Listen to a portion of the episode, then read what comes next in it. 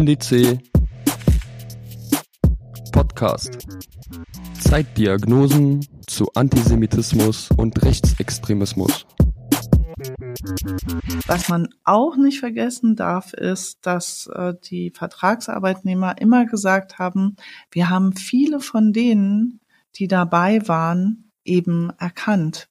Sie kannten die, weil es ihre Nachbarn waren, weil es ihre Kollegen waren, und das war eigentlich das Allerschlimmste, dass die voller Hass und Rassismus auf sie losgegangen sind. Man muss ganz klar sagen, die Polizei hat halt wenig bis gar nichts unternommen, um da diese schweren Straf- und Gewalttaten, die vor ihren Augen verübt wurden, zu ahnden, ja.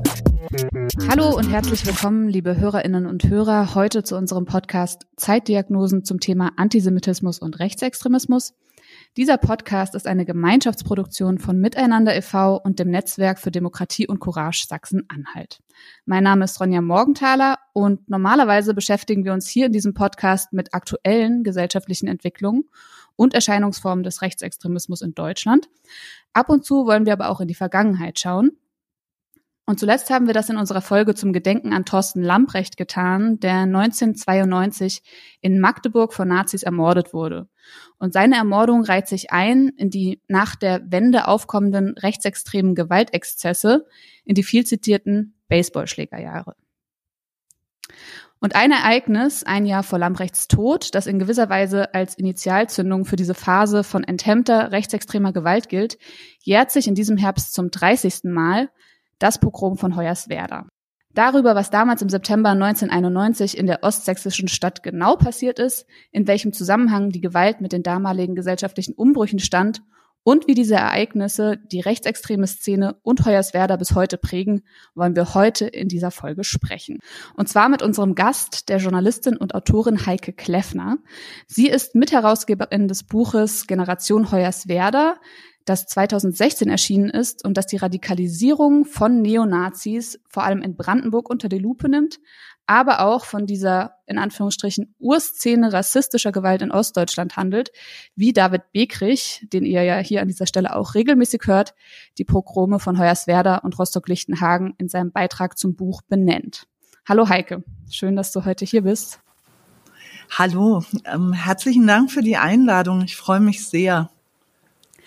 Wahrscheinlich geht es einigen ZuhörerInnen so wie mir. Ich bin nämlich Jahrgang 90 und kenne daher die Zeit des gesellschaftlichen Umbruchs nach dem Mauerfall und diese massive und tödliche rechtsextreme Gewalt der 90er Jahre nur aus Berichten und Erzählungen.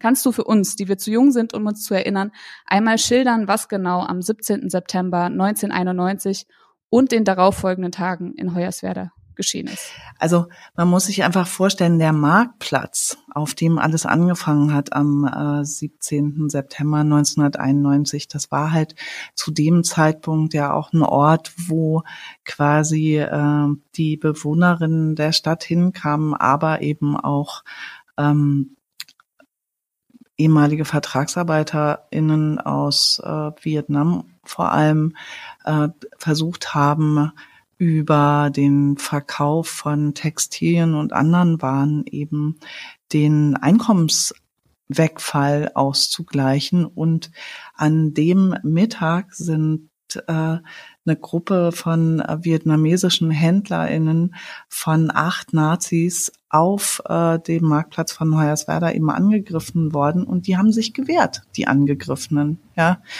Ähm, und dann sind sie eben in das Vertragsarbeiterwohnheim in der Albert-Schweitzer-Straße geflohen. Das war in so einem riesigen Plattenbauviertel, ähm, dem Wohnkomplex 10, ähm, in dem damals noch fast 50.000 Menschen gelebt haben.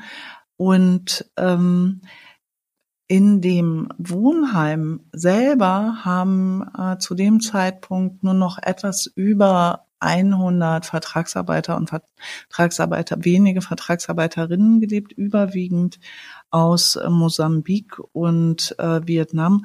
Und viele von ihnen waren wirklich schon seit zehn Jahren eben in Hoyerswerda gewesen. Ja? Die haben äh, fast ein Jahrzehnt ihres Lebens, also sie sind überwiegend auch als sehr junge äh, Männer und Frauen äh, in die DDR gekommen, überwiegend eben im Braunkohletagebaubetrieb der VEB Schwarze Pumpe, so hieß der Betrieb, bevor es in die Laubach AG umgewandelt wurde, äh, gearbeitet.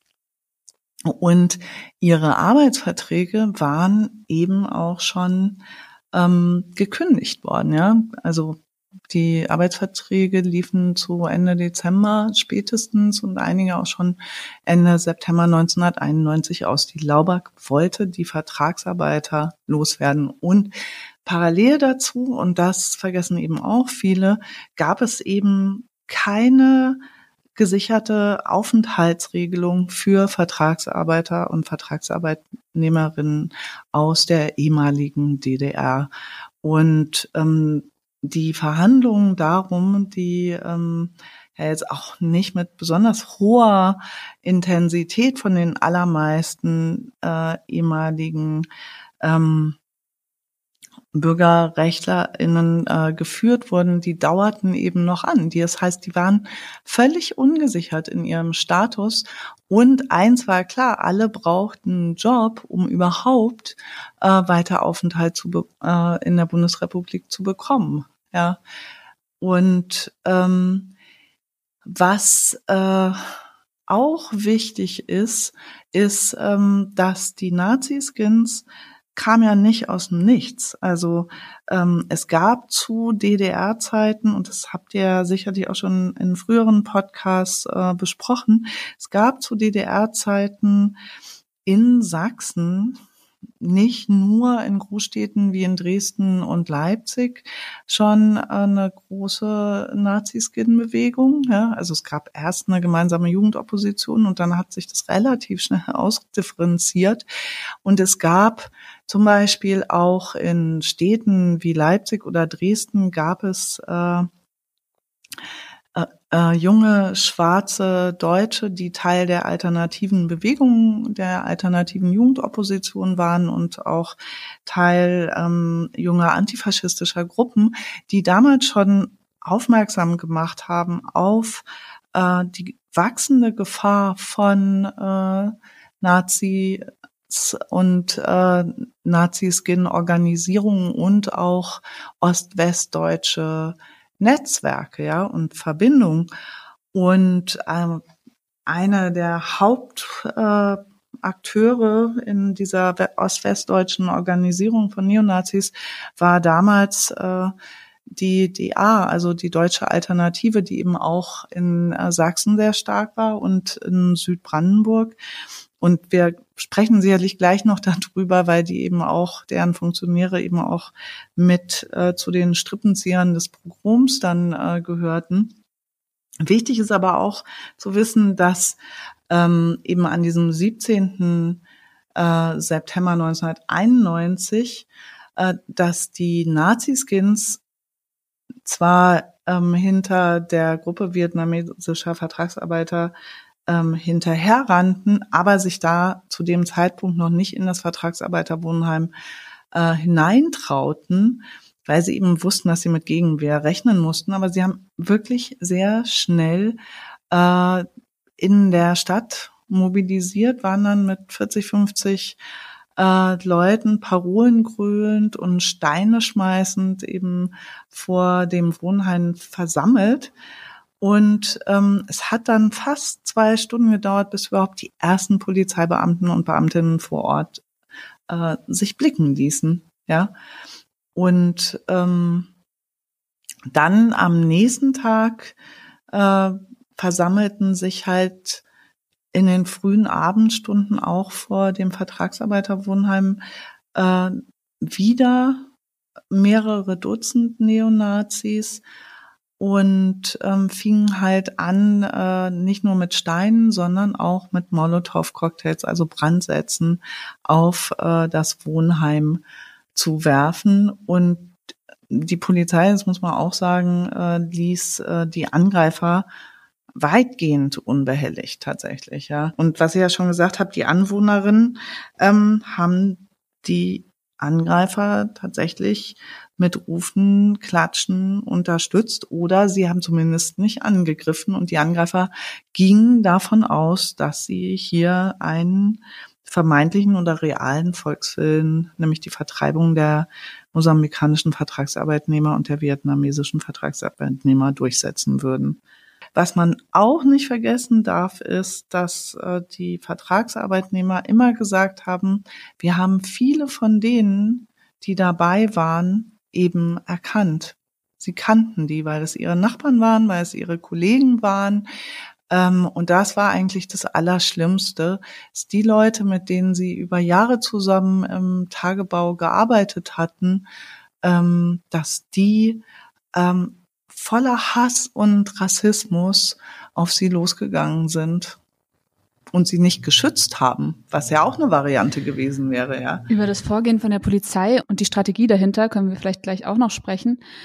Du hast jetzt eben diese Kontinuität von so einer rechtsextremen, gewaltbereiten Jugendkultur, die auch schon in der DDR entstanden ist und sich ähm, ähm, dann weiterentwickelt hat, schon angesprochen.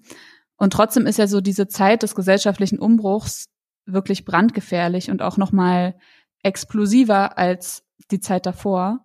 Und warum ist das gesellschaftlich so anschlussfähig? Also wieso befördert dieser gesellschaftliche Umbruch der 90er die, Rass die rassistische Mobilisierung so massiv? Und warum, also warum ist es so anschlussfähig an die Zivilgesellschaft und an die Bevölkerung von Hoyerswerda? Es gibt oder es gab in Hoyerswerda schon in den 1960er Jahren ein Pogrom gegen algerische Vertragsarbeitnehmer. Und über dieses Pogrom müsste eigentlich noch wirklich viel intensiver geforscht werden. Und erst in den letzten Jahren sind ja überhaupt vor allen Dingen dank äh, der Forschung von ähm, POC-WissenschaftlerInnen und Aktivistinnen die Geschichte der Pogrome in den 60ern und 70ern und frühen 80ern überwiegend gegen algerische Vertragsarbeitnehmer in der DDR nachgezeichnet worden. Und für Hoyerswerda ist da echt noch einiges aufzuarbeiten.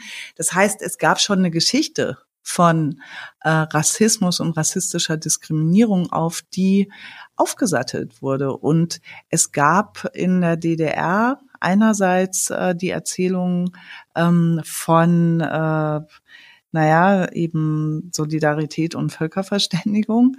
Ähm, und andererseits war aber der Alltag geprägt von rassistischer Ausgrenzung und Diskriminierung für äh, People of Color und äh, Vertragsarbeitnehmerinnen und äh, Studierende aus den sogenannten sozialistischen Bruder- oder eher Schwesterstaaten.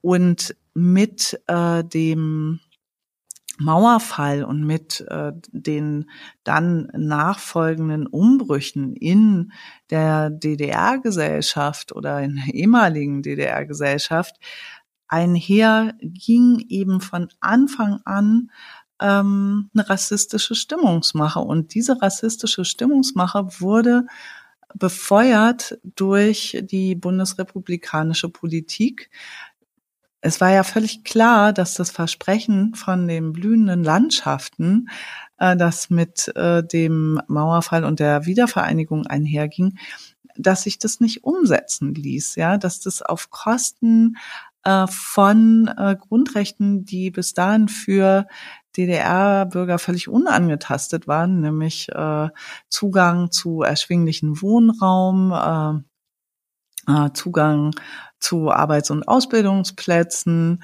äh, Zugang zu flächendeckender Gesundheitsversorgung etc., dass das äh, in Frage stehen würde. Und ähm, genauso klar war, dass diese Umbrüche, die äh, in der Bundesrepublik, also in der wiedervereinigten Bundesrepublik, aber vor allen Dingen eben in Ostdeutschland passierten, dass die ja nicht zu denken sind ohne die Umbrüche im gesamten ehemaligen sogenannten Ostblock. Ja. Und wenn wir uns das angucken, es gab sehr viele, insbesondere Angehörige der Roma-Minderheiten, die in äh, Polen, in äh, Tschechien, in Rumänien, in Ungarn von rassistischen Programmen äh, betroffen waren und Schutz gesucht haben in der Bundesrepublik. Und parallel gab es ähm, im Übrigen quasi wie jetzt auch internationale Krisen- und Bürgerkriegssituationen, also der Zerfall von äh, der Republik Jugoslawien, der ebenfalls in, dazu führte, dass sehr viele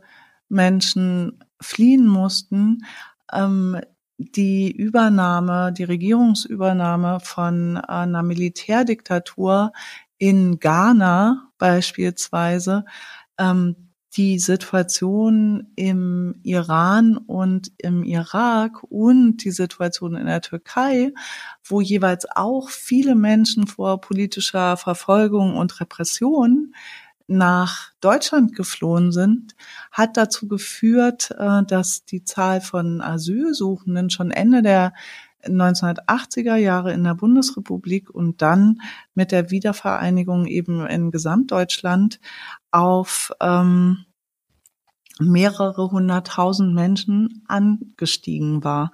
Und damals wie heute, und darf man, das darf man wirklich nicht vergessen, ähm, war das, was als sogenannte Flüchtlingskrise beschrieben wird, eine Krise der Verwaltung.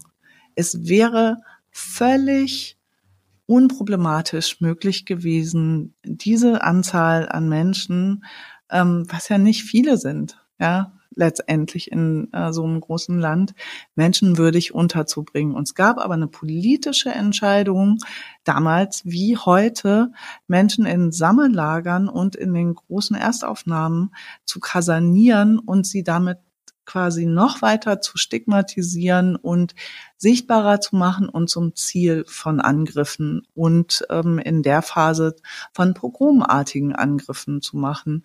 Und letztendlich war die politische ähm, war der politische Diskurs und die Botschaft an die ehemaligen DDR-Bürgerinnen, die sich in ihren Biografien, in ihren Lebensentwürfen in der Bundesrepublik definitiv mehrheitlich degradiert sahen, ähm, war das Versprechen, naja, immerhin seid ihr die Bundesbürger, also habt ihr mehr Rechte und könnt euch äh, in Anführungsstrichen mehr Wert fühlen als ehemalige Vertragsarbeitnehmer als Geflüchtete etc. Es ist das alte rassistische Versprechen oder das alte Versprechen des Rassismus, ähm, wenn quasi äh, das äh, eigene Leben abgewertet wird, dann kannst du immer noch über Dominanz ähm, um, und deinen Selbstwert aufwerten gegenüber anderen.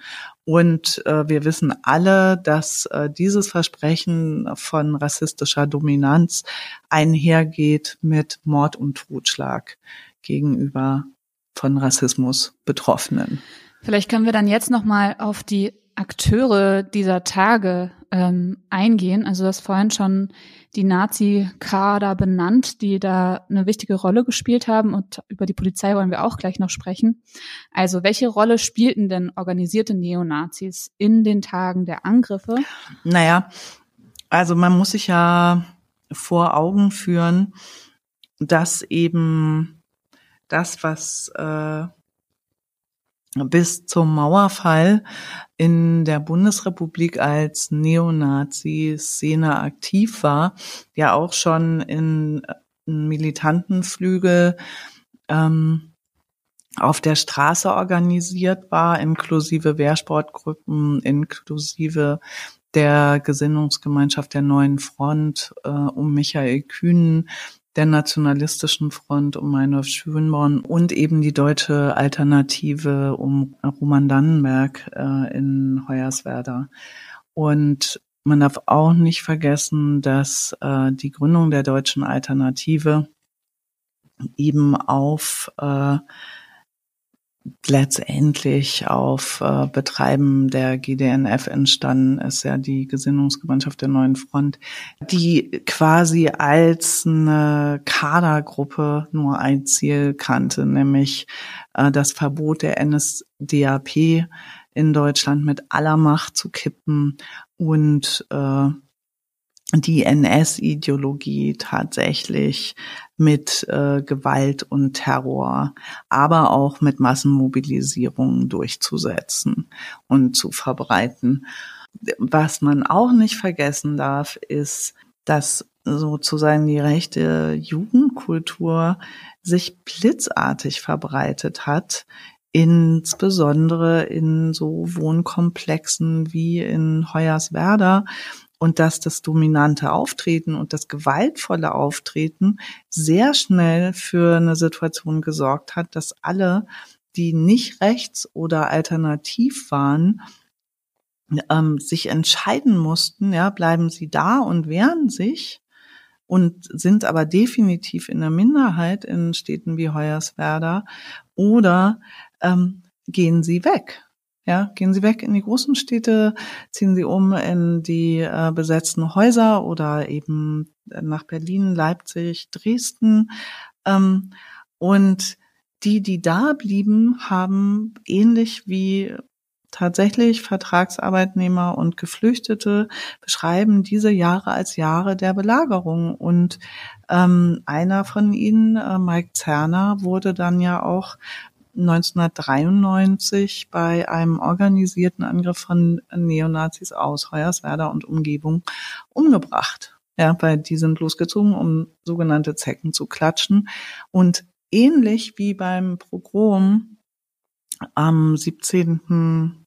September 1991 und in den Tagen danach war es auch da so, dass die Strafverfolgungsbehörden, die Polizei, die Angreifer nicht gestoppt hat, obwohl sie es hätte tun können und zu spät gekommen ist, um Mike Zerner zu retten und fast nichts getan hat, um das aufzuklären. Ist denn mittlerweile auch klar, dass die, ich nenne sie mal Redelsführer oder die Angreifer von diesem 17. September organisierte Neonazis waren? Also wie weit ist da die Aufklärung mittlerweile? Naja, insgesamt äh, muss man sagen, ist äh, das Ergebnis nach fünf Tagen im September 1991 in Hoyerswerda ja ein fatales gewesen.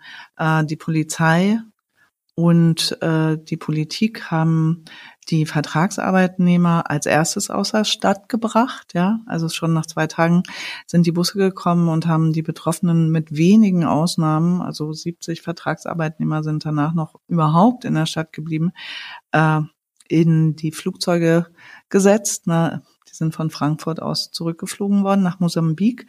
Ähm, und dann blieben aber noch äh, etwas knapp 250 Geflüchtete in einem Wohnheim in der Thomas-Münzer-Straße zurück, ähm, wohin sich dann ja die äh, Steine schmeißenden, Molotow-Cocktails werfenden Nazis weiter bewegten. Und man muss ganz klar sagen, die Polizei hat halt wenig bis gar nichts unternommen, um da diese schweren Straf- und Gewalttaten, die vor ihren Augen verübt wurden, zu ahnden. Ja, es gibt äh, die Bilanz der Strafverfolgung ist absurd. So, es gibt ein paar Dutzend, also gab ein paar Dutzend Ermittlungsverfahren aus diesen äh, sieben Nächten und äh, ein knappes Dutzend an Verurteilungen. Und wenn wir uns angucken, wer diejenigen, die Gruppe war, die Mike Zerner und den Jugendclub dann äh, zwei Jahre später angegriffen hat, das waren Leute, die waren schon vorbestraft. Also die waren unter dem harten Kern äh, für die Beteiligung an, an dem Pogrom im September 1991. Es gibt so ein, ähm, es gab mal eine Ausstellung aus der Stadt Hoyerswerda und die haben damals ein äh, Schreiben des äh, Landrats, des zuständigen Landrats vom 20. September 1991 ausgestellt. Und ähm, ich zitiere das hier mal, weil das, glaube ich, auch äh, die Situation vor Ort ganz gut beschreibt.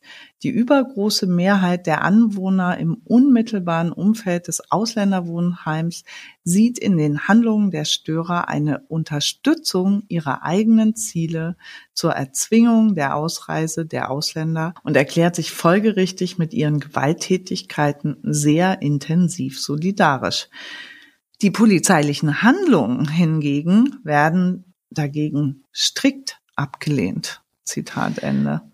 Und gab es dann in diesen Tagen auch oder auch in den, dann in den Wochen danach in irgendeiner Form antifaschistische Interventionen oder Gegenwehr aus der Region oder dem Bundesgebiet? Also die große Masse der Zivilgesellschaft oder der Anwohner in Hoyerswerda ähm, hat sich ja eher quasi zu den Angreifern bekannt. Das hast du ja gerade auch schon ähm, herausgestellt. Aber gab es irgendjemand in der Region oder bundesweit, der sich ähm, den Vertragsarbeitern und dann auch den Menschen in der Flüchtlingsunterkunft zur Seite stand? Naja, also interessanterweise, und das hat sich ja auch äh, dann äh, beim Pogrom ein Jahr später, 1992 in Rostock-Lichtenhagen gezeigt, ähm, die Polizei vor Ort, um nochmal darüber zu sprechen, war schlecht ausgerüstet, schlecht koordiniert und hätte natürlich aber entsprechend verstärkt werden können, wenn es eine politische Entscheidung dafür gegeben hätte, ja. Und die politische Entscheidung ist halt wirklich das Zentrale gewesen, nämlich und Deswegen habe ich ja eben auch dieses Schreiben des Landratsamts äh, zitiert. Man wollte ge nicht gegen den vermeintlichen oder erklärten Willen der Bevölkerungsmehrheit die Grundrechte der Vertragsarbeitnehmerinnen auf äh, Schutz äh, und äh, Unversehrtheit durchsetzen. Ja, und das bedeutete, dass eben die wenigen Polizisten und darunter waren würde ich sagen, die Band, ganze Bandbreite ja, von äh, Polizisten, die mit den Angreifern sympathisierten, bis hin zu Polizisten, die äh, das definitiv auch nicht gut geheißen haben. Ähm, das führte aber dazu, dass diese wenigen Polizisten, die in den ersten Tagen das Vertragsarbeiterwohnheim geschützt haben, sie einfach auch nicht äh, die politische Rückendeckung und nicht genügend Verstärkung hatten. Und das änderte sich und das ist auch die Parallele zu Rostock-Lichtenhagen. In dem Moment, wo antifaschistische Gruppen aus Berlin und aus Leipzig nach Hoyerswerda mobilisierten. Und man darf ja nicht vergessen, so wie äh, 2015, 2016 die rassistischen Mobilisierungen und die rassistischen Botschaften der Angreifer quasi in Minutenschnelle über Social Media verbreitet wurden, so wurden die rassistischen Parolen und letztendlich auch dieser Parole von Hoyerswerda als der ersten sogenannten ausländerfreien Stadt und als einem Fanal, äh, das von dieser ähm, Stadt ausgehen würde,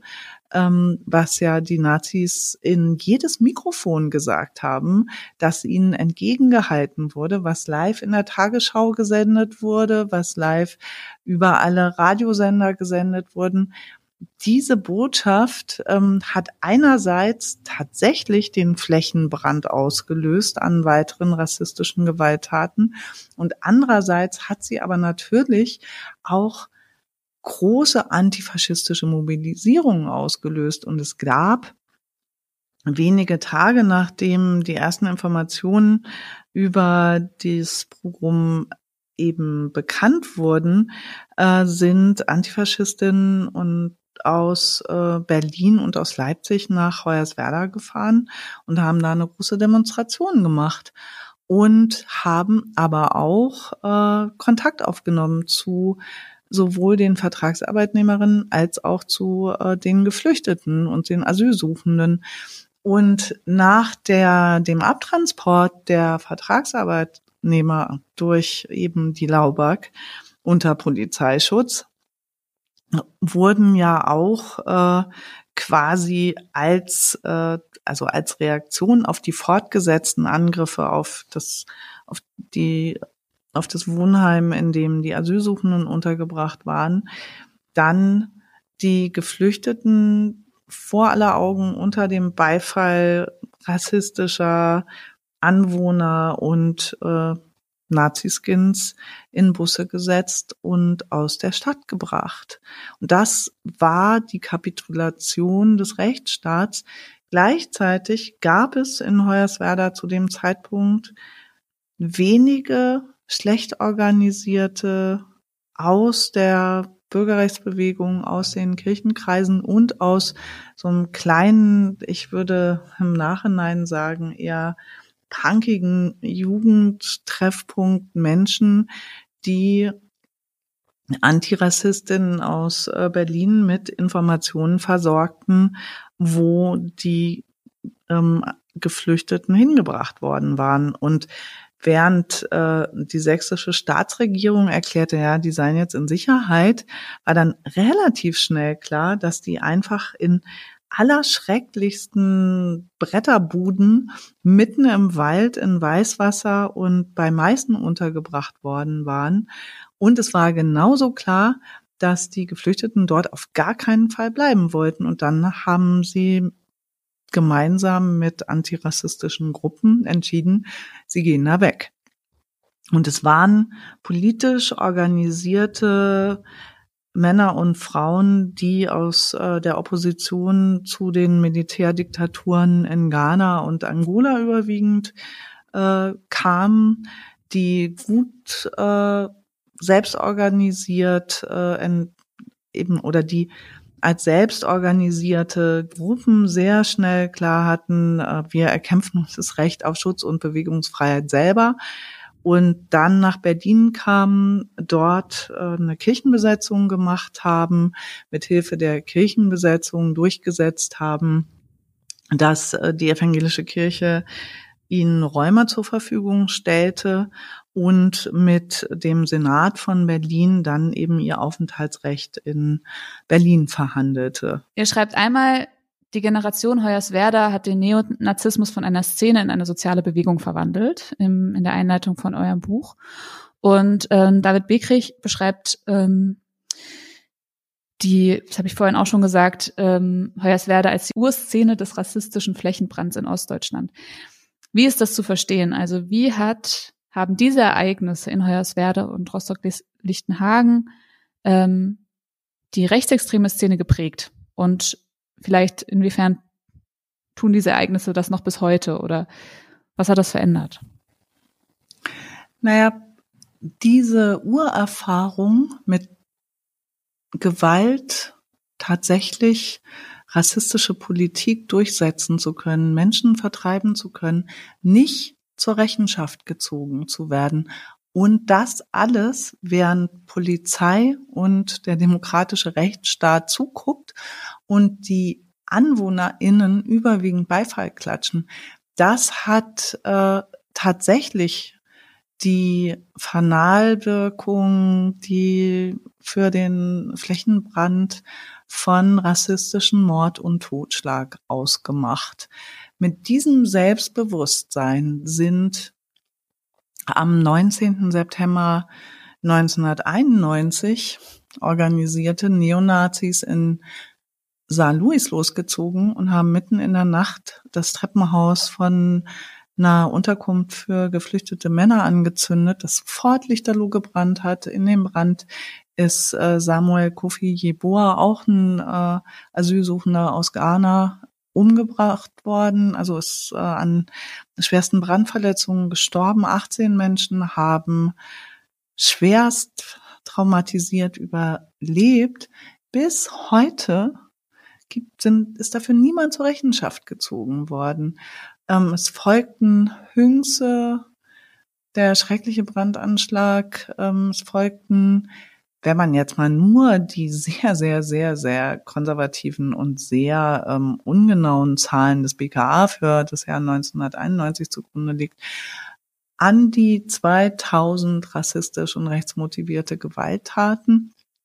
Allein 1991 und wenn wir dann in 1992 sind, äh, die schrecklichen mörderischen Brandanschläge von Mölln, ähm, das Pogrom in Rostock-Lichtenhagen und äh, 1993 wurde mit dem Verweis darauf, dass es ja so viel Widerstand gegen Geflüchtete gäbe, ähm, das Asylrecht geändert, ja, der Artikel. Genau, darauf wollte ich nämlich auch noch äh, hinaus, weil wenn wir jetzt so ein bisschen die äh, jüngere Vergangenheit schauen, in die ähm, und in die Ereignisse nach dem Sommer 2015 und ähm, die Zeit des Erstarkens von Pegida und der AfD, dann haben wir auch da wieder so eine in Anführungsstrichen Wiederholung oder so ein ähnlicher ähm, Bewegung ähm, im ganzen Bundesgebiet, aber auch wieder verstärkt in Ostdeutschland, ähm, wo es zu rechtsextremen Angriffen auf geflüchtete Unterkünfte und Migrantinnen kommt, zum Beispiel in Freital und Heidenau. Da war ich dann auch nicht mehr zu jung, sozusagen. Ähm, also erstens, inwiefern ist diese Situation denn mit der Gewalt in den 90er Jahren zu vergleichen? Gibt es da Kontinuitäten, sowohl im gesellschaftlichen als auch in dieser rechtsextremen Organisierung? Und was du gerade ja auch schon angesprochen hast, am Ende ähm, waren die Rechtsextremen ja mit ihren Mitteln der Gewalt durchaus erfolgreich, haben durchaus erfolgreiche Realpolitik gemacht. Also 1993 gab es den Asylkompromiss nach 2015 ähm, und der rassistischen Mobilisierung. Zu dieser Zeit wurde das Asylrecht wieder verschärft. Also vielleicht können wir das so als letzten Themenkomplex, bevor wir Schluss machen, noch kurz uns anschauen. Also welche Kontinuitäten gibt es aus den 90ern in die Mitte der Zehnerjahre und was macht die Politik da? Naja, du hast die Dynamik oder diesen fatalen Kreislauf ja schon ganz gut beschrieben. Ja.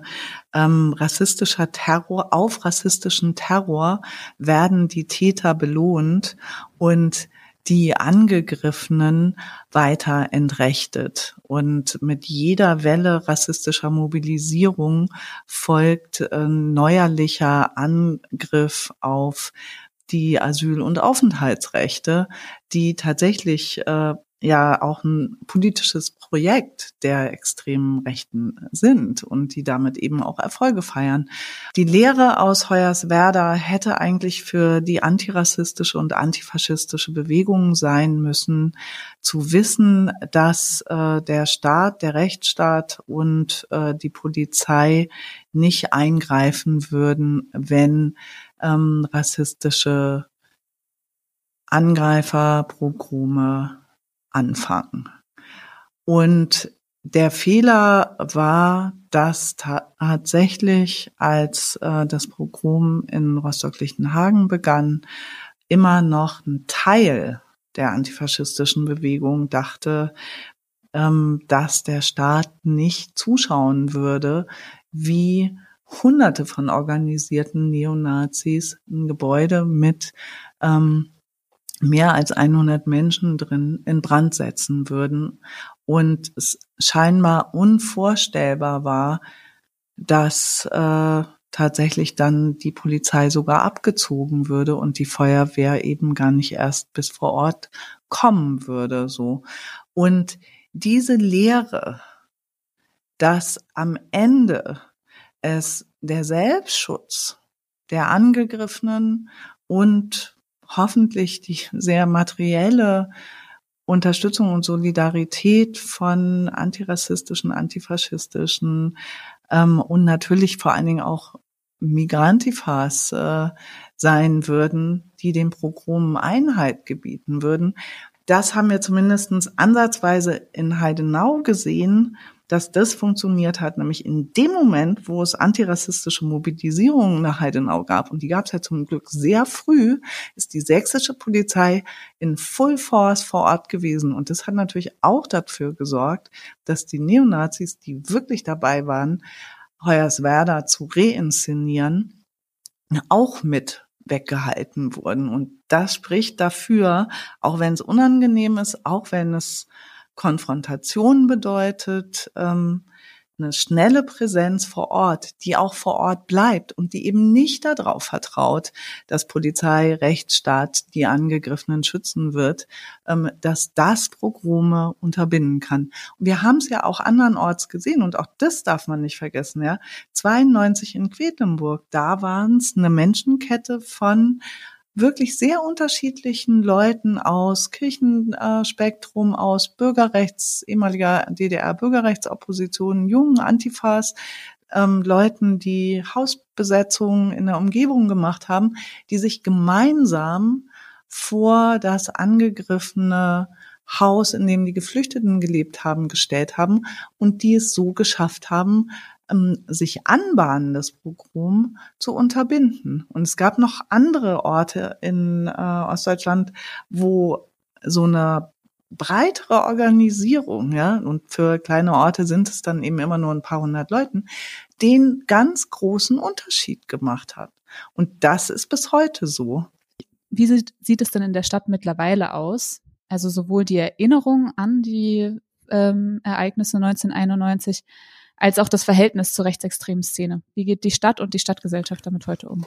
Naja, die Stadt hat halt lange Zeit äh, so getan und da ist sie wirklich keine Ausnahme in Ostdeutschland, aber auch in Westdeutschland gewesen, als wenn quasi die Naziskins alle von außerhalb gekommen seien und äh, klar, und die Antirassistinnen auch alle von außerhalb gekommen sein. Und Hauptsache, wenn die alle weg sind, dann ist ja alles prima. So.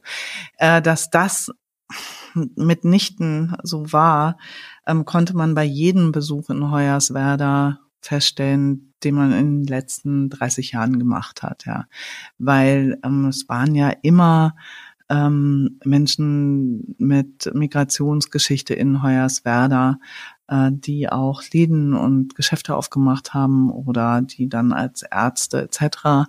dorthin gekommen sind, äh, die eben genau die Gegengeschichte erzählen konnten von anhaltenden Rassismus und es gab immer auch nicht rechte, linke, Jugendliche und junge Erwachsene, die eben auch die Gegengeschichten auch erlebt haben. Ja, also ziemlich unvergessen die Vertreibung von einem jungen äh, Paar antifaschistisch aktiv, die über mehrere Tage von Neonazis in ihrer Wohnung belagert wurden und die dann als Störenfriede faktisch von der Polizei aus Hoyerswerda entfernt wurden, während die Nazis vor Ort das Ganze gefeiert haben. Und äh, die Erzählung aber, und es ist jetzt auch noch nicht so lange her, ja, und die Erzählung aber natürlich immer war, naja, die sind ja selber schuld, weil die haben das ja angefangen, wenn sie nur die Füße stillgehalten hätten, wäre es auch gar nicht dazu gekommen. So war über wirklich sehr lange Jahre Jahrzehnte die Erzählung in Hoyerswerda. So war es auch, als wir 2011 zurückgegangen sind und eben äh, die drei äh, ähm, also die drei äh, Rückkehrer beschrieben haben an den Orten des Geschehens, also in der Albert-Schweitzer-Straße und in der Thomas-Münzer-Straße, wie es damals aussah. Sie sind wirklich ähm, prompt wieder rassistisch beschimpft worden von Anwohnern. Und dann war klar, äh, es gab auch in diesen Blogs Nazis, die auch rauskommen wollten. Und als dann die Polizei gerufen wurde, entstand auch schnell eine Situation, wo auch klar war, wir, die Kamerateams, äh, die drei Rückkehrer, würden den Ort verlassen müssen. Und ähm, dann habe ich darüber geschrieben und ähm, dann gab es eine Berichterstattung darüber. Und dann hat äh, die Lokalpresse in Hoyerswerda und die Lokalpolitik so darauf reagiert, dass sie nämlich gesagt haben, naja, äh, wir hätten ja die Bilder bekommen, die wir hätten haben wollen. Und das ist halt diese klassische Täter-Opfer-Umkehr, ja. Äh, die Rassisten ähm, sind Rassisten und die die äh, das halt äh, beschreiben, die es öffentlich machen, sind aber diejenigen, die die Verantwortung dafür haben, dass die Stadt im schlechten Licht steht.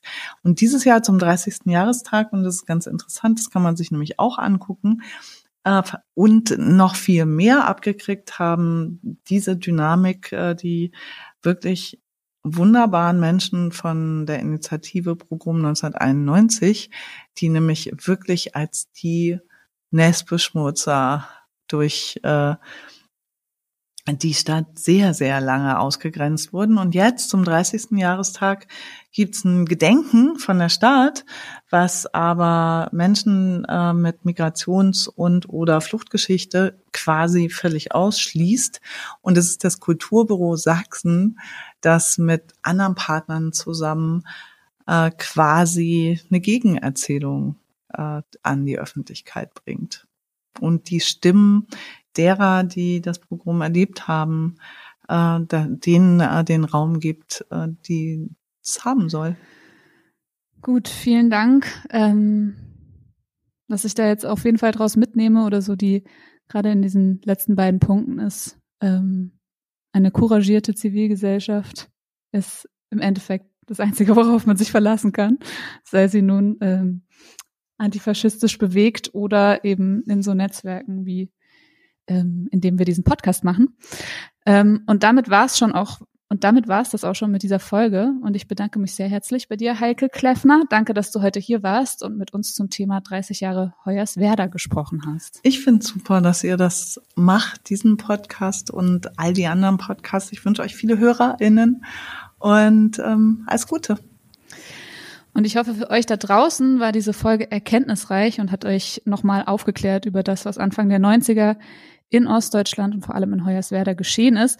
Und wer gerne noch mehr lesen will zum Thema, dem empfehle ich die letzten beiden Bücher, die Heike Kleffner zum Thema mit herausgegeben hat. Einmal das vorhin auch schon erwähnte Generation Hoyerswerda, das Netzwerk militanter Neonazis in Brandenburg, das 2016 im Bebra Verlag erschienen ist.